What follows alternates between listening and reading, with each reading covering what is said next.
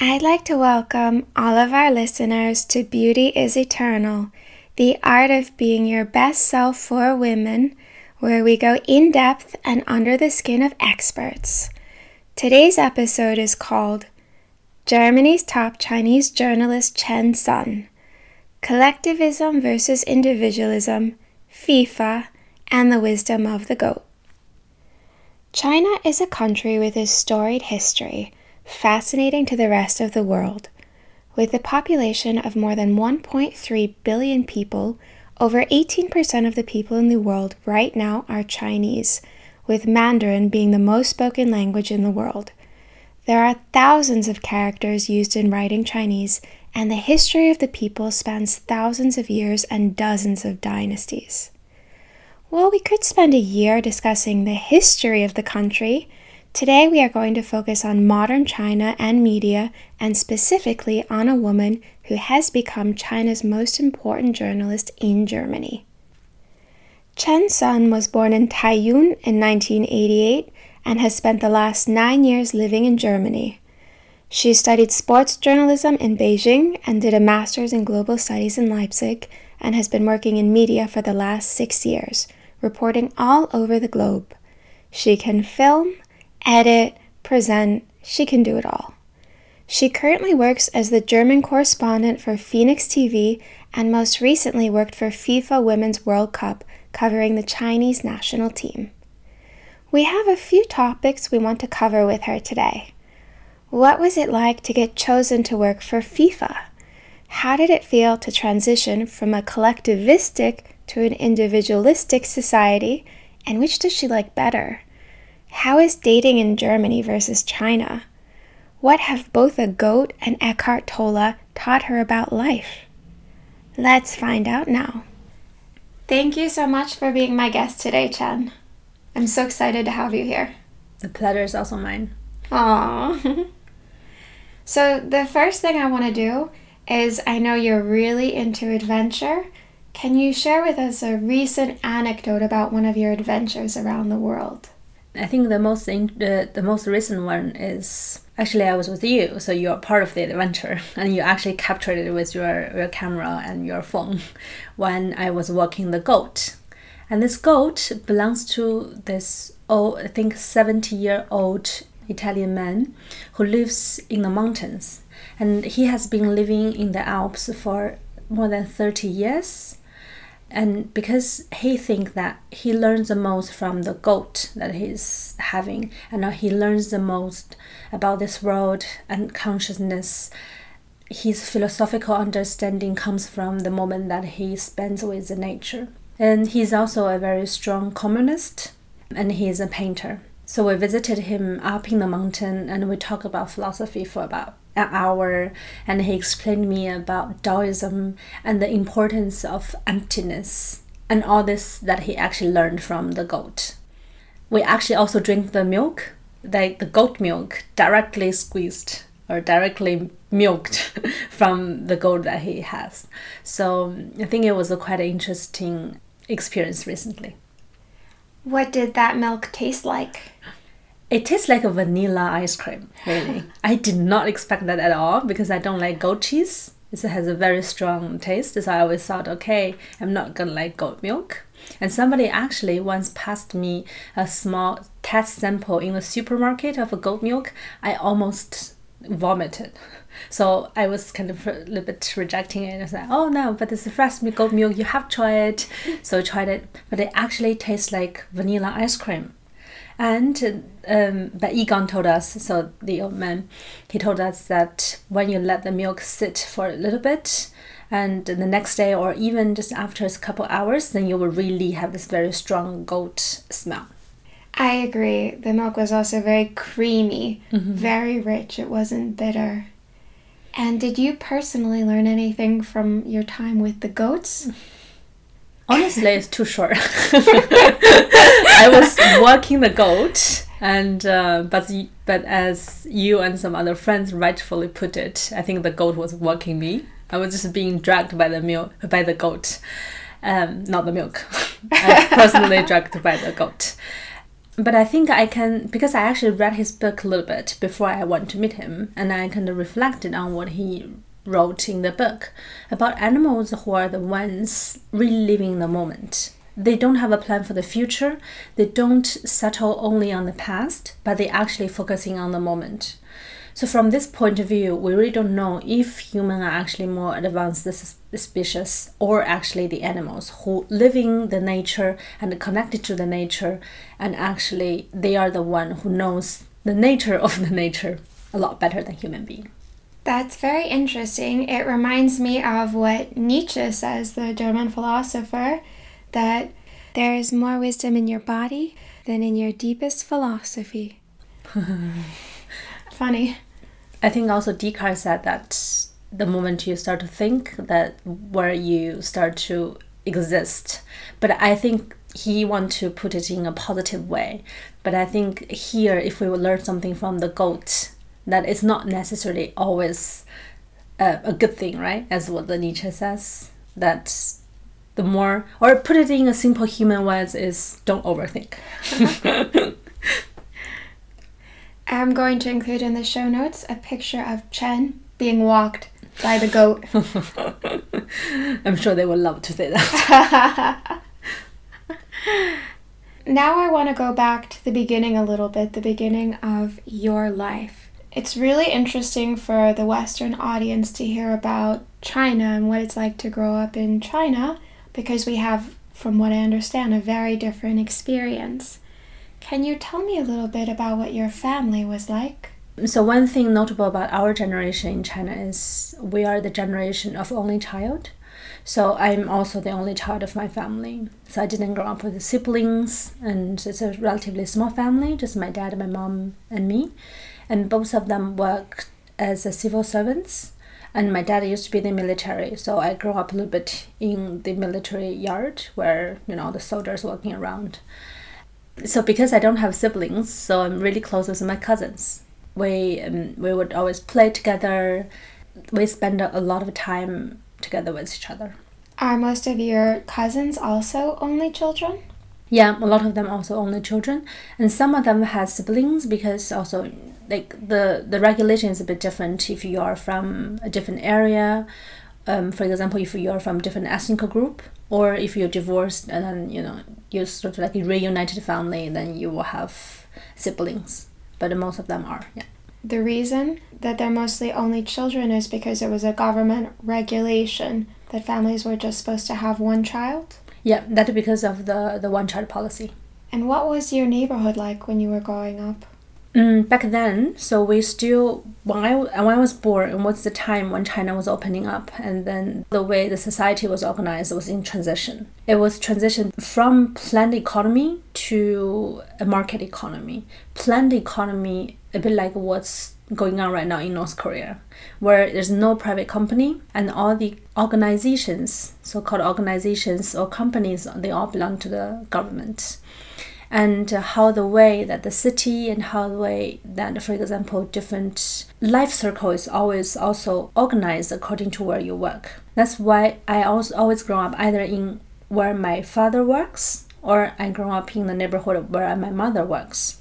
And the so-called neighborhood is also a collection of buildings, all belongs to the company or the organization I mom, my mom worked for. And all my that means all my neighbors are also my mom's colleagues. So, all of your friends growing up were the children of your parents' colleagues, more or less. Exactly. So we do have. So we do all know. We all know each other. My mom knows the neighbor next door, which unit they works for, and uh, we all connected in a way. Not only just we're neighbors, but also because from the point of view that they all work together. So, do you think that this affected your friendships, your early friendships, because all your parents knew each other? You were all one child, and all your parents knew each other.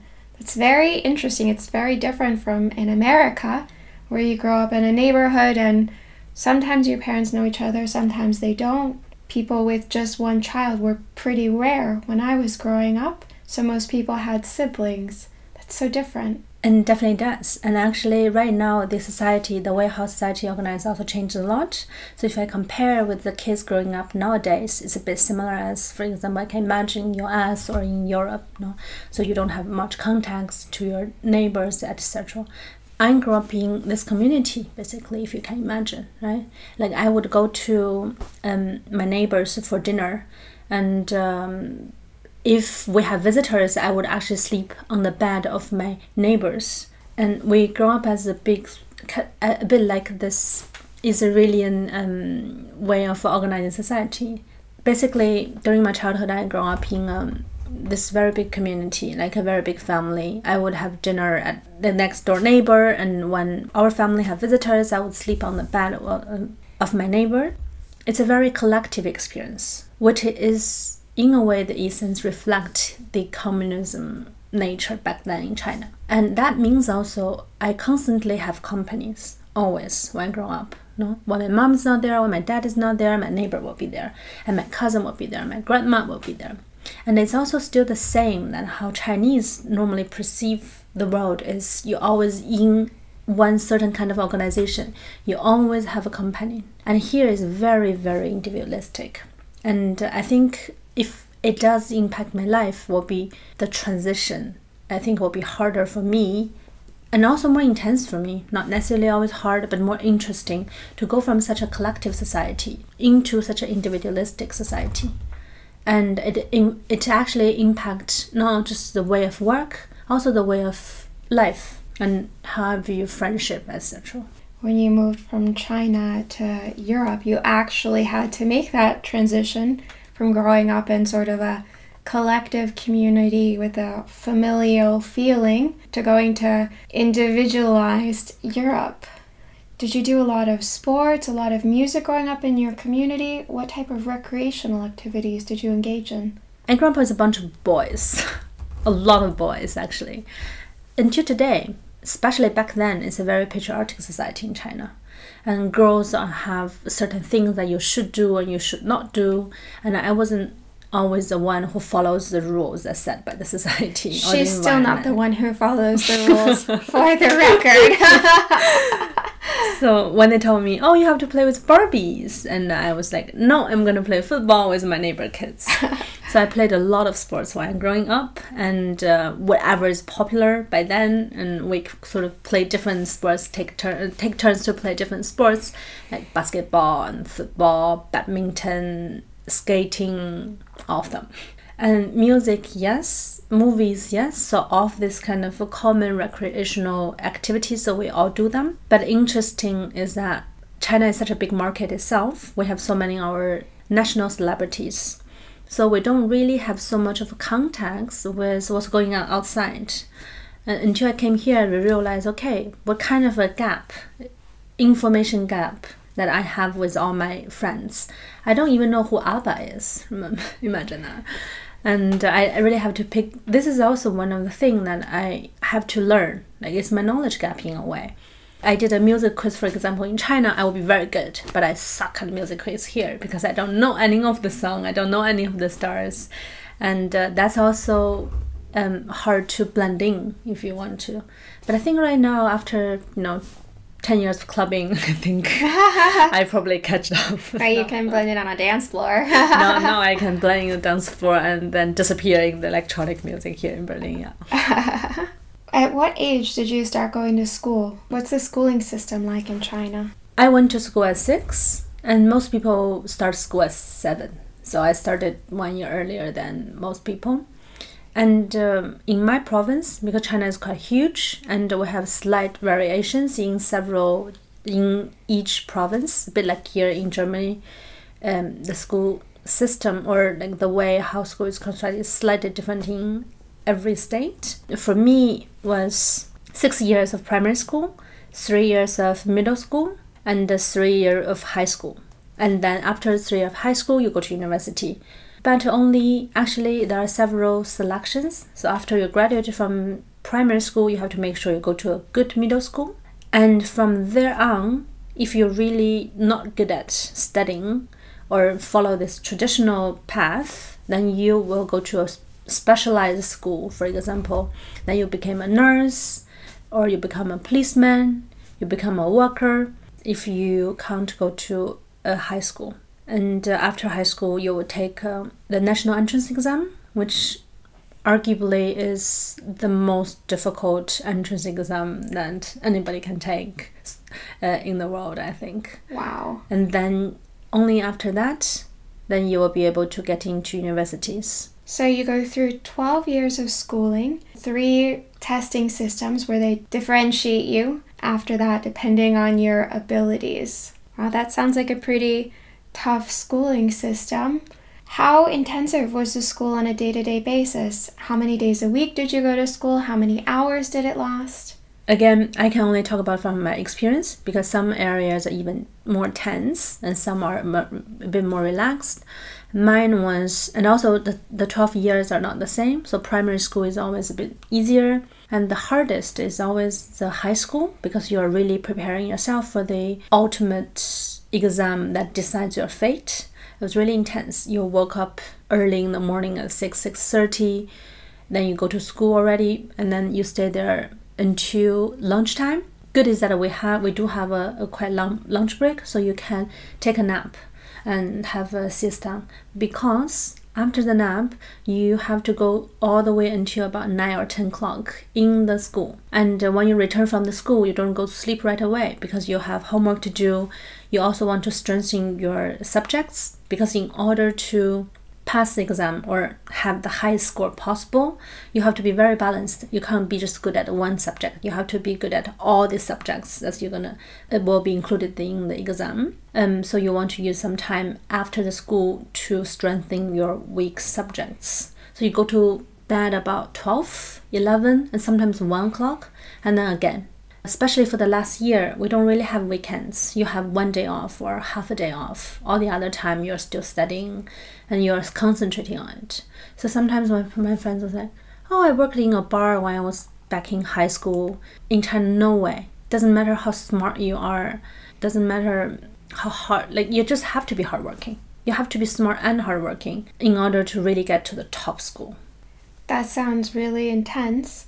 And I know from knowing you that you did quite well in school and you were able to get to the top of your class and you were able to go to a good university. And that was through a combination of working really hard and being very intelligent to start with. Honestly, also we're talking about different type of intelligence, right? Unfortunately, I don't think the Chinese school system reflected different type of intelligence. What type it's of intelligence would that be? I think the Chinese school system requires a lot of remembering stuff. You really have to remember a lot of facts, a lot of formulas. Even though you're studying nature science, you should be able to remember a lot of things, awful lot of things. But also, it put a lot of emphasis as well on analytical skills, which is quite good because then you really have to get at um, mathematic problems. You know, it trains your mind to think analytically but for example, it would never include leadership. It doesn't include how diverse you are as a person. It doesn't really reflect your hobbies. It doesn't reflect how strong sometimes this person is in dealing with crisis, etc. So it's not a very over, very comprehensive evaluation system in the end. But still, it's one of the very the most fair system because the grades of the national entrance exam determines you're going to university or not or what university it's you're going to. It's not like who you know can help you. It's not that type of system where connections help. I mean, of course, connection always help in the ultimate form. You know, if you're, I don't know, daughter of the president, of course you get to go to university. but still, it eliminated this factor, the human factor, to the minimum. That is really very fair, actually. It is very fair. So if you fail the exam, well, sorry. But then imagine the tremendous pressure put on the teenagers, which is 18, 17 years old when they take the exam, is you go through the three two day exam and then nothing else counts. You know, you can be on top of your class throughout your whole study and then you fail that exam and then, you know, bam, that's it. That's a that's a hard hit on the rest of your life then. You have the chance to take it again. Actually, I did it. I did it. I took it again because my first time didn't reflect how good I was in school because I was in a crisis when I was a teenager. I don't normally, I don't even remember what, but there's a lot of pressure. And uh, unfortunately, like, really just one time. So I had to basically go through the whole year. I have to go through hell one more time in order to Wow. do that. And that's Wow. even more pressure, right? And it worked for you the second time, though. Yeah. You were able to get a grade reflective of your prior studies. honestly still not the best not the didn't reflect my top scores i would have to say but a, a lot better already so let's say 80% yes So you were able to go to a good university. You were happy with that. yeah And you went on to study sports journalism. How did it happen that someone who is very good at natural sciences like you ended up specializing in something that is what's a very special type of career, but it's not exactly what you would expect from someone who was really good in biology, for instance? How did that happen? so I, spo- I, I studied something very specific sports journalism my best subject back then in the school was biology chinese and english so i consulted different people including my parents my friends and then some other older friends and they all say that your strength is language skills and communication skills and you're very outgoing if you study biology you might not be able to utilize all these strength, strengths and I do like journalism a lot. I like writing, I like expressing myself, and I like a different format of storytelling, basically. And also, I do love sports back then. And sports journalism was a very trendy subject back then. Only a few university has it. So I think that's why I decided on sports journalism at the end. And it's not that you only previously loved sports, you still love it. that's true. You just told me before we started recording this that you're planning on getting your basketball coaching license over the weekend. Yeah, I think sports is very important, and uh, especially after studying in a sports university, I realized that because people always have this stereotype that athletes or people who does sports is this very big and uh, Dumb. Dumb people, and that's very wrong. Because being able to be good at, especially at top of the field of a sports, uh, and there's a lot of intelligence required. So much intelligence, and especially growing up in China, that we really don't have this respect for sports. Of course, people pretend that the Olympic champions are very important and then sports is related to its national pride so on and so forth but they don't have this ultimate respect for sports sports is actually such an important component of life and it should be the same this way for everybody. Like i don't believe that people can be separated into people oh i'm just into books. I'm not into sports. I think sport is the way how you actually can directly connect with your body. So it's one the ultimate way to connect your body with your mind for me sports has been always a very important instrument to bring me into peace and bring me happiness. People have to find their own sports. Like i love basketball but not everybody love basketball that i admit. But then you know go try hiking try bouldering try yoga pilates swimming. I think everybody can find one and should have one and then they should practice throughout life. That reminds me of what we were talking about earlier about how Egon was saying the goat is doing it right because the goat just is and the goat just does. When you're very busily engaged in a sport or an activity that's taking all of your focus, you're not reflecting at the same time. You truly become one with yourself and one in the doing. It's sort of like bringing ourselves back to our true nature in some way. Definitely. And sports is something very interesting in the sense of, you know, in life there are so many things you can't control.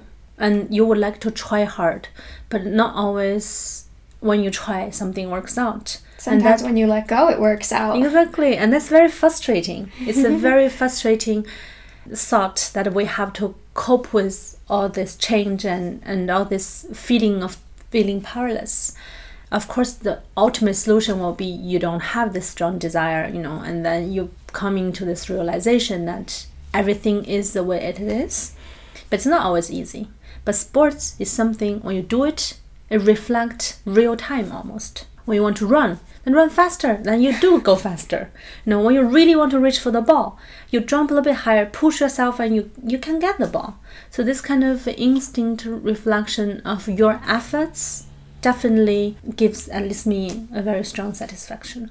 Me as well. Exercise is one of the most calming, relaxing, and healthy things that I feel that I can do. I think people who don't engage in any type of sport, they could really benefit from doing more activities. I agree. Let's talk a little bit about why you came to Germany of all places. How is it that a girl from China, very strong in biology and languages, decides to study sport journalism and makes her way to Germany? It was a very pragmatic choice back then, actually. During my bachelor studies, I had exchange semester in US. I did like it a lot. I improved my English, and it was the first time I'm ever abroad. But also made me realize that okay, um, I'm not sure I'm completely into this campus culture which is the, the style of most American university.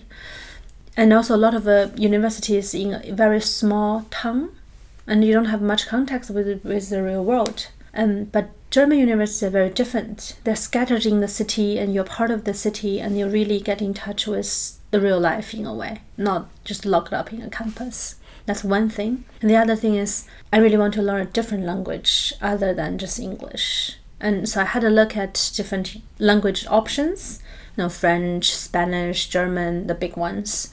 And uh, Germany, I think, had, back then, the, the statistics shows there's a biggest deficit of uh, Chinese and German speaking talents. That is a very practical that, reason. Very practical. and also, if you look at the countries now, which country has a better education system? And I do think that Germany has a better education system compared to France and uh, Spain. That's why I chose Germany to study back then. And so you came to Germany expecting to go to a campus that was not totally a campus, that was part of a city. Did Germany meet your expectations? Do you think the impression you had of Germany before you came was accurate to what you experienced when you came? My experience is a bit different than a lot of students probably came to Germany to study. As I've described it before, China is such a collective society, and Germany is on the opposite of the spectrum. I think maybe rather other than Scandinavian countries, Germany is one of the most most self-sufficient nations. Means Germans can do anything by themselves. They're very autonomous, very independent. Very independent from each other and from the environment itself. And um, so, a lot of, for example, my friends telling me that the start of their study abroad is very lonely because they have to deal with everything by themselves, which is fine if you're a German, but if you're Chinese who grow up always in groups, it's a very hard test.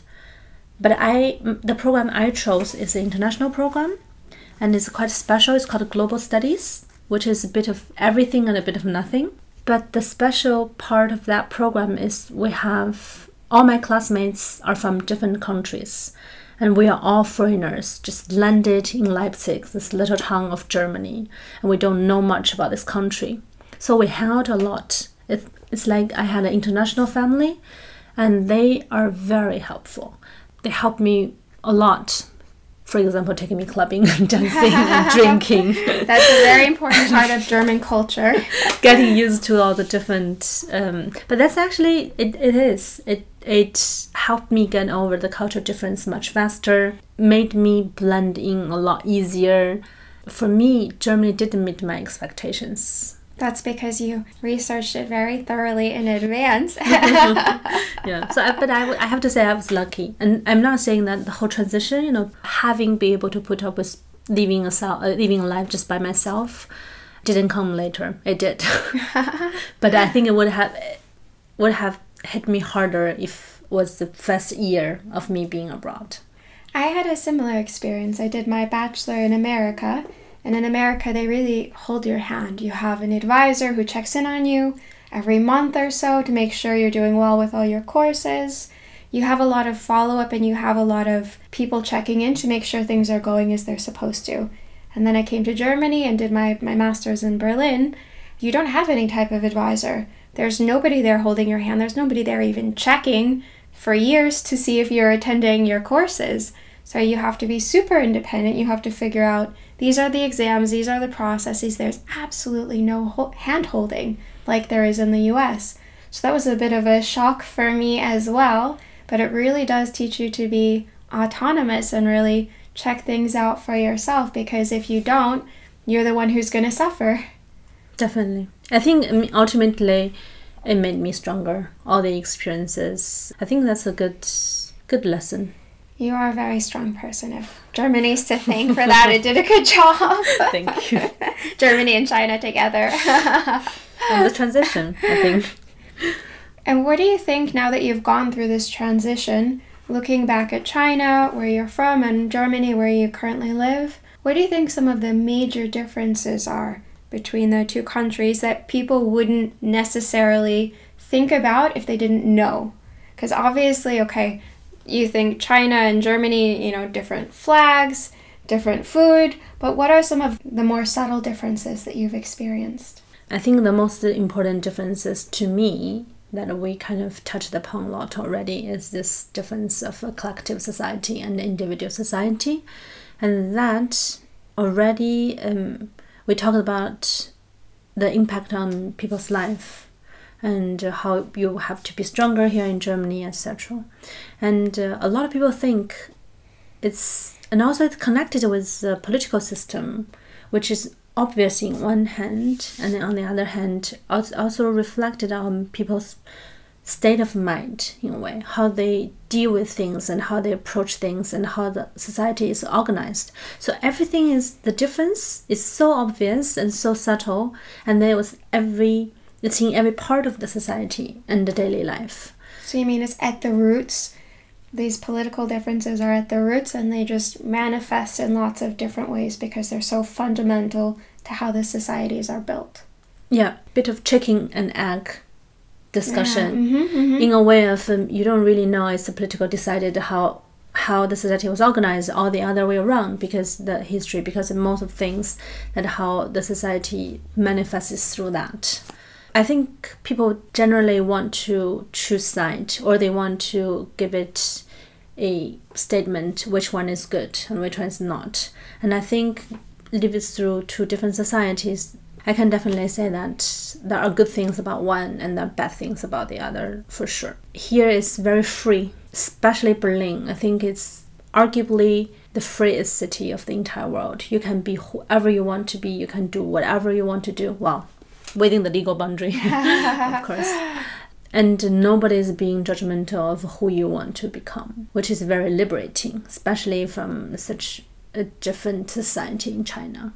You know, it's not just the political system, it's also such a strong country carries so many rules, especially on women. But at the same time, we always have to think that freedom, to put it in a not very nice sounding sentence, is that you have nothing to lose. Which means you don't have much. right? Which means you're so self dependent, you don't depend on others. Means you have a very loose relationship with everything around you. That means the whole society is cold. Are you saying German society has so much freedom that it's cold? yeah, that's what I'm saying. I know, like, doesn't seem so logical, but that I think that's that's what it is. Funny that the more you bother each other, the stronger bond people have. and here, nobody bothers other people. Of course, you have a if things are too difficult, people just pull away from one another. For example, yeah, people don't think it's a responsibility anymore. And all that, again, good and bad. What about dating in Germany versus dating in China? How is it different romantically in the two places? Mm, it's actually, well, definitely a huge difference. And I think dating alone can be a book, especially in these two different cultures. And uh, to make it slightly more condensed, I would say that the view on sex, for example, is very different. How how sexually how liberating these two different the places are very different, and China is for sure more traditional and conventional when it comes to sex, and also the expectations um, men and women are very different. Here, the gender equality discussion is definitely more evolved than in China. But I have to say that Chinese guys are very sweet. If I think back, you know, like it comes with this um, discussion again with gender equality you know it's the eternal discussion of do you want men to open the door for you and i think deep down inside sometimes women do want that it's not always about i'm a woman i can open my own door but it's also about this needs of wanting to be cared for. And I think that never gets old. I think there's definitely something to being soft in order to be strong, using your feminine strength and letting a man open a door for you. Hmm. For There's a there's a time and a place for that. Doesn't have to be every day, all day, but once in a while. I think it's also nice. Yeah. And also, I think the discussion also have to be based on that we acknowledge this fundamental difference between women and men. So in Berlin, there's quite a culture of partying, and there are a lot of people who engage in one night stands, for instance, sexual promiscuity.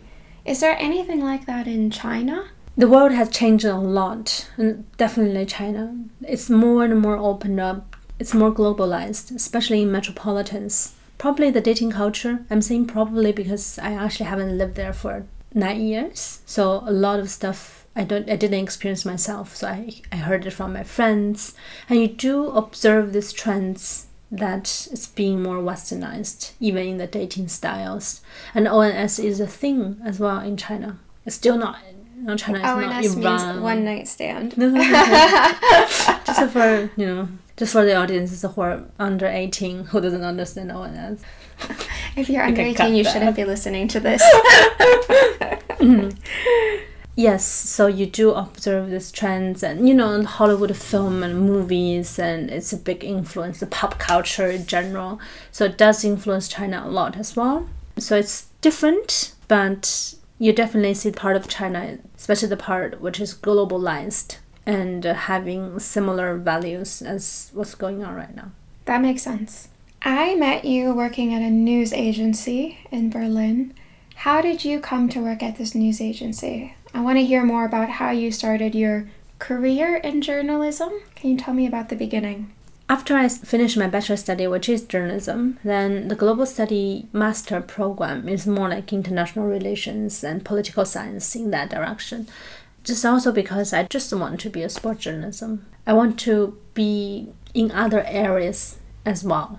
So after some internships in different organizations, including you know European Parliament, I do realize that okay, my drive and my dream job is still producing content, you know, storytelling, whatever format that is. And a friend of mine happens to work at the news agency before me, and then so I was a personal referral. That's how I think most of the first job worked out. So that's how I got the job, and then started to really step into the journalism world here in Europe. And how did you transition from this news agency to being a correspondent for Phoenix TV? I think a lot of things happen because of circumstances and timing. I worked for this agency for about two years and then I wanted something different. So I moved to a different company. But that company didn't play out very well. And also because it's still not really journalism and content production or, you know, writing or TV or anything that I actually wanted to do back then. So I started freelancing. Before I start freelancing, I went on a trip to South America sort of to give me this time to think about what I really want to do and how to approach it. And also, I want to learn Spanish. So I went there. But during the three months, a lot of things involved. And also, thanks to the experience in the news agency, I have accumulated quite a bit of contacts in China in the in the media area, and they start to give me certain assignments. So I was slowly on track. And when I came back to Berlin, Phoenix TV was looking for a correspondent, but on a freelancer base, which fits me very well. Then, if you look at it, it's actually somehow everything pointed to this position because they need somebody who knows about news, they need somebody who has a journalist background, but they also need somebody who is familiar with international politics. At the same time, they need somebody to speak Chinese, English, and German. Also, preferably somebody have been dealing with news footage and TV. So I think it's kind of um, combined most of my previous experience. Made you the ideal candidate. Made me a good candidate, so, so I got the job eventually. But at the same time, it's still a freelancer base, giving me a flexibility to explore some other projects and uh, to expand my horizons whenever I would like to. What's your day to day life like as a correspondent? I think one of the reasons I love to be freelancer journalist is also about the flexibility and freedom. I'm not saying it's easier because you need a lot of self-discipline and you need to work on deadlines and you need to juggle different balls at times. But it's just flexibility. For example, if I really want to have this morning free and then I might have to work until 2 a.m. at night, but I can actually take this morning free. It's not really a standardized day to day schedule. Every day is a bit different, and I can arrange it as I see fit. What's your favorite part about your job? I think the favorite part of my job is I get to ask questions and sometimes stupid questions to the very intelligent people that they have to answer. I think that she's trying to call my questions stupid. no. I'm just going to pretend I didn't hear that. but I mean, honestly, it is because it gives me the legitimacy to ask questions and to learn. So my job is actually to figure out issues and then put them out for people who want to know the issues. It gave me the opportunity to learn different subjects that touch upon different areas and actually learn from these experts who are on top of their field. So I think that's very interesting. And also with some other more investigative or more in-depth projects, I get to approach life from a different angle. I get to talk to people who I normally in my daily life I probably have no contact with. I think all this basically is getting to know the world better, getting to know the people better, and getting to know, of course, at the same time myself better is um, the part that I like the most. Who was the most difficult person you ever interviewed? Can you give us that inside gossip or? That I can. I that I definitely can. Or let's say the person made a very strong impression, and every time I like to complain, I was complain about him. I can tell that one, for example. So this is an American expert, uh, so-called transatlantic relation expert, and uh, we went to interview him about you know Trump, popular topic, and also about the Chinese and American trade war, and if Europeans taking side. He is a German himself, but he is a transatlantic relationship character, so I thought he has to know English very well. I asked him, Do you want to do an interview in English or in German? And he answered, wow, English is fine, you know, showing all the confidence. I said, okay, let's do it. Halfway through, I realized he doesn't really understand my question. so he would keep repeating, asking me, and then sort of interrogate me, why do you ask this question? And he would answer, but he didn't really answer my question. So I had to repeat it. And he became super annoying. He says, why are you trying to repeat the question? Are you trying to frame me? And he said, I know how Chinese media work. I worked with Chinese media before. So I got super angry, of course, like, what do you mean by that? He says, You're just trapping me. And then he said, Do not use any of this interview, cancel it. I don't know. I think that was all, that was also like ha- like several months when I started this position, and what one of the first time that I faced discrimination in a professional field.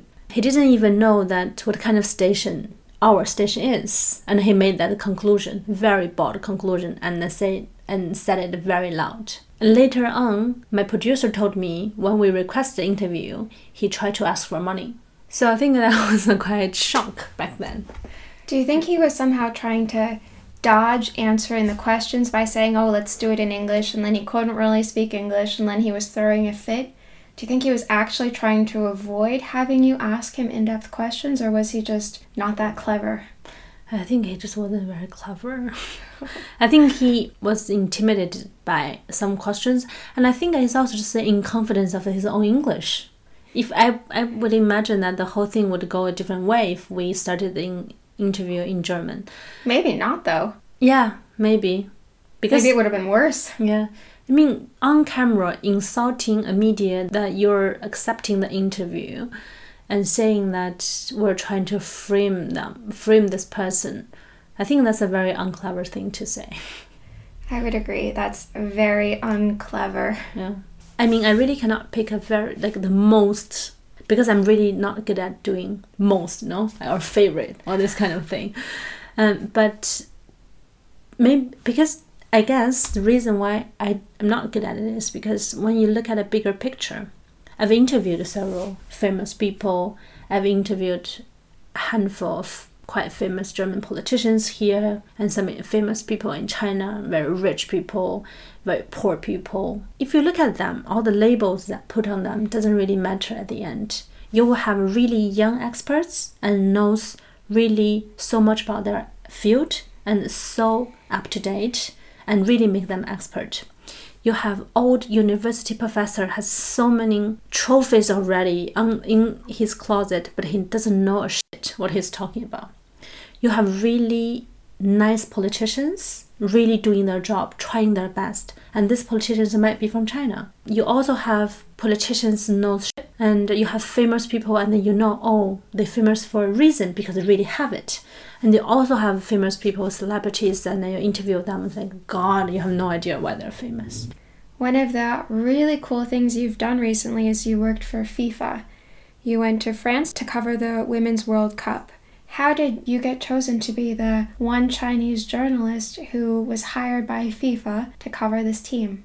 I tend to say that I was lucky, which is kind of true because they needed somebody again with quite specific requirements. They need somebody who is Chinese, so Chinese national, and speaks Chinese native language, and has a sports journalism background.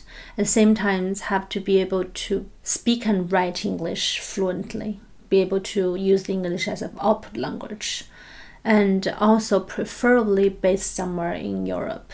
At the same time, understand how international organizations function as FIFA, which put me in a very favorable position, I guess. And uh, this person also has to understand not only how television work because we're embedded in the FIFA TV crew.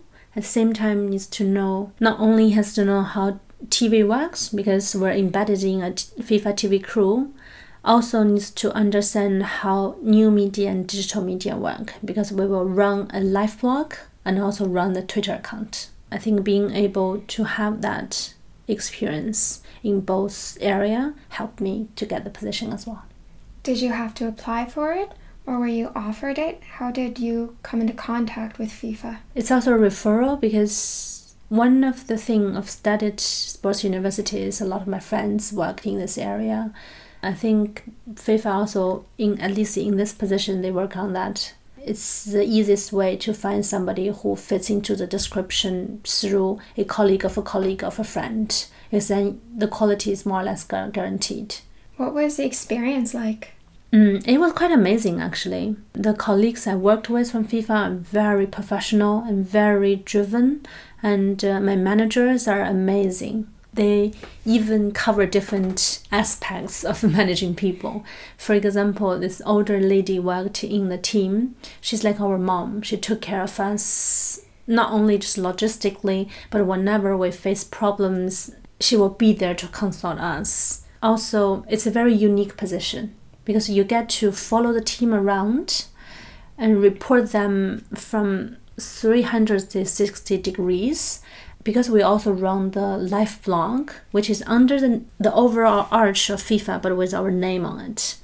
And we have the almost 100% editorial permission to publish whatever we want to publish on that twitter account and also in very innovative ways. We can use GIF, we can use short video, we can use you know, time lapse, we can use pictures, and they provide us with some basic tools. But we have all the creative tools at hand and the combinations. And what we do is not only to report on football related or the match related topics, but we also get to know the players. We are like, in a way, a cheerleader for the team as well. So you bring out the good spirit of the team Another thing I think meant a lot for me is women football has been a sport it's overlooked by the world. I think sports for women in general hasn't been valued enough. I think this year's Women Football Cup is the display of that. And it brought a lot of attention and combined with maybe also the you know the Me Too movement and then the equal pay movement and everything. So it was this display of female spirit and I'm part of it. So, and I help to promote it. I think that's also a very good feeling. I spoke to you while you were in France and you were filming and you were working there. It sounds like it was an exhilarating experience, but it was also something you had to give a lot to. It took a lot of energy, it took a lot of time. How much of your time every day did you spend working on this when you were working for FIFA? 16 hours, 17 hours, sometimes even more. Because the thing is, we have so many different tasks, right? We have to run the Twitter account, which is a full time job already. At the same time, you have to write articles for FIFA.com. You have to contribute to this live blog three days beforehand and one day uh, until the match day. We are also possibly one of the only person working during the match that representing our country. So part of our language knowledge and our knowledge about our football team is also being needed by other teams from FIFA. So working constantly. And uh, at the same time, you have to follow the team wherever they have to go, and you have to change the city uh, every three or four days. So it's a lot of work for that period of time. Um, everything of your life is given to that project, basically. It sounds like your rigorous Chinese schooling really prepared you for it. Do you have any advice for somebody who's dreaming of coming to Germany to work as a journalist? As a Chinese, I would say that language skills is very important, even though today I don't think my language skills will ever be enough. English or German, because not being able to speak a language as your native language is a big limitation, and I'm still experiencing it, even though I'm able to carry out my work. So, if you want to be a correspondent in a foreign country, make sure that your language skills is very, very sharp. Of course, I'm also always super jealous with the people who are born bilingual or trilingual. what a like blast! That. What a blast, really. Um, and also another is always culture awareness being able to do good reports is doesn't necessarily mean that you have to live in certain countries. It's a luxury. Not everybody has the opportunity to live in other culture and live in other countries. But if you can't do that, make sure you're open minded. Make sure you're open to different cultures because only that you will be able to actually embrace this culture. Culture reflects on political system, daily lives, working method, which will all of them are very important to for you to do a good job. And uh, some maybe some more practical um, advices is also journalism is a very big topic actually, and you really need to know which area you want to focus on. Do you want to be TV journalist? Do you want to be print journalist? Do you want to work for new media? Do you want to do short videos? That's format and also topics. Do you want to do culture journalism, food, travel, film, or do you want to focus on hardcore international news or sports? So that's also the topic. And uh, then again, right now, all the media landscaping is changing so drastically. A lot of new challenges emerge, for example, artificial intelligence, big data, all these are threatening the traditional journalism. If you're starting right now, maybe you want to focus on more cutting edge technologies you know, including also virtual reality, blockchain, etc. If you're still a university student, maybe you want to think in that direction. Very interesting. What do you think the biggest lesson that you've learned in life so far is? I think the biggest lesson is not really learned through one thing. Like it's not one experience that transformed my my life or transformed my understanding of the world. But it's so many small, sometimes trivial experiences, and all of them kind of worked together to give me this realization and lesson is nothing is permanent. Maybe for Buddhists it's a very old saying already, but it is. This is a constantly changing world.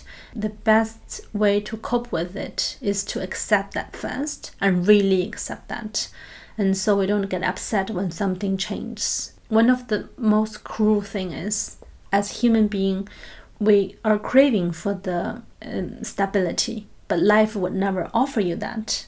Whatever we crave for, life normally don't offer you that. So we have to fight for it. We have to accept it, and we have to let go sometimes. And I think that's still the the hardest realization and the hardest lesson I'm still learning is to cope with that impermanent and cope with that change that can happen anytime. That's very beautifully said. Thank you. what does the future hold for you, Qian? It's always changing, right? So I have no idea. and um, for example, I would think I am a very active person and I want to do things and Um, at the same time, I would like to balance it more in the future. One of the things that I really want to accomplish this year is I want to go to India and I want to have a yoga teacher certificate. Not necessarily that I want to become a yoga teacher, but I really want to master this skill and knowledge mm-hmm. and be able to do it properly because I do realize that I love basketball, but yoga is possibly the form of sport that I need the most to balance my mind and my body and to be able to slow down if I need to. Other than that, a lot. I guess I wouldn't say no to most experiences. I always say that I would do anything once. Where can a listener read more about you? So recently, I work one of the organization I work with called Hostwriter. So they are a cross-border journalism projects, and uh, it's a platform as well. And I can recommend freelancer journalists or journalists in general to sign up. And we also published a book called Unbiased News, and I contributed a piece which talk about privacy issues in here in Germany and in China. And uh, I basically focused on the article on my experience back then in China and also my experience here in Germany and try to decipher the difference of the Chinese and German society regarding privacy. And I think um, if you're interested in the differences and also this very hotly debated question privacy i think that's i recommend to read the article. So i want to get to the final part of our interview as much as i want it to last forever in this impermanent and changing world. Craving for that stability what is one book that you recommend everybody read I got only one choice. That's so hard. I know you don't like it when I ask you for the most the only, the favorite, but try to bear with me here. oh God, only one book? Only one book. Oh God. If I have to make this mischoice, I think that's one of the book really helped me so much is this book called The Power of Now. It's right, quite famous. Mm-hmm. Yes, it's quite famous. And why I'm recommending it is not that it's the book um, would actually suitable for anybody, but at least for people who are going through difficult times. Really read this book, and I think it gives you a lot of clarity and also give you a lot of uh, very practical techniques to get over difficulties and also to look at the world from a completely different point of view and it's also a book where you can just put on your nightstand and uh, whenever you feel something you can read it. It's a book where you can really keep it there. It's not a book where you read it while you're amazed and you can put it aside. It's a book you can always have. So i think i would recommend this one. I would second that recommendation. That's an amazing book. Mm. what is the best thing that you do when you're stressed out? What's your healthy way of managing stress that you'd recommend others take a look at? Sleep with somebody. She's kidding. no, I think sports. I'm. I really mean sports. For me, it's always sports. Yoga or basketball. I, I alternate. Yeah, I alternate through between yoga, basketball, and swimming. And swimming, I think, is also a really interesting sport in the sense of it first it burns a lot of calories. Everybody will say that. And also because you're following a wisdom and then it's you're getting yourself into this meditative state. So i think for me it's my healthy escape from anxiety stress or i'm very sad. And what about one place in the world that you recommend everyone visit if they have the chance i would say cusco oh, of course, I haven't been to all the places I want to be, but I really might recommend Cusco, the Sacred Valley. It's such a holy place in a way of there's so many unspeakable spirits there. And uh, I think you should definitely be there, immersed in this very green Andes mountain that's surrounded by the ancient relics. And I think it's a very unique place. And on top of that, their food is really good. and you see very lovely llamas walking around. yeah. I'm going to put all of those things in the notes from the show, as well as how to get in touch with Qian via her Twitter if you have follow up questions for her. Thank you so much for being my guest today, Qian. I love talking to you and I learn so much every time I speak to you. Well, I actually learned a lot from you all the time as well. So, again, the pleasure is also mine. Oh, I'm so excited to have someone who's so knowledgeable, so hardworking, so sophisticated, so strong, so adventurous. Oh my god, this is open such a up list. no, open up about this. You're mm. really an incredible woman, and you are the top Chinese journalist in Germany.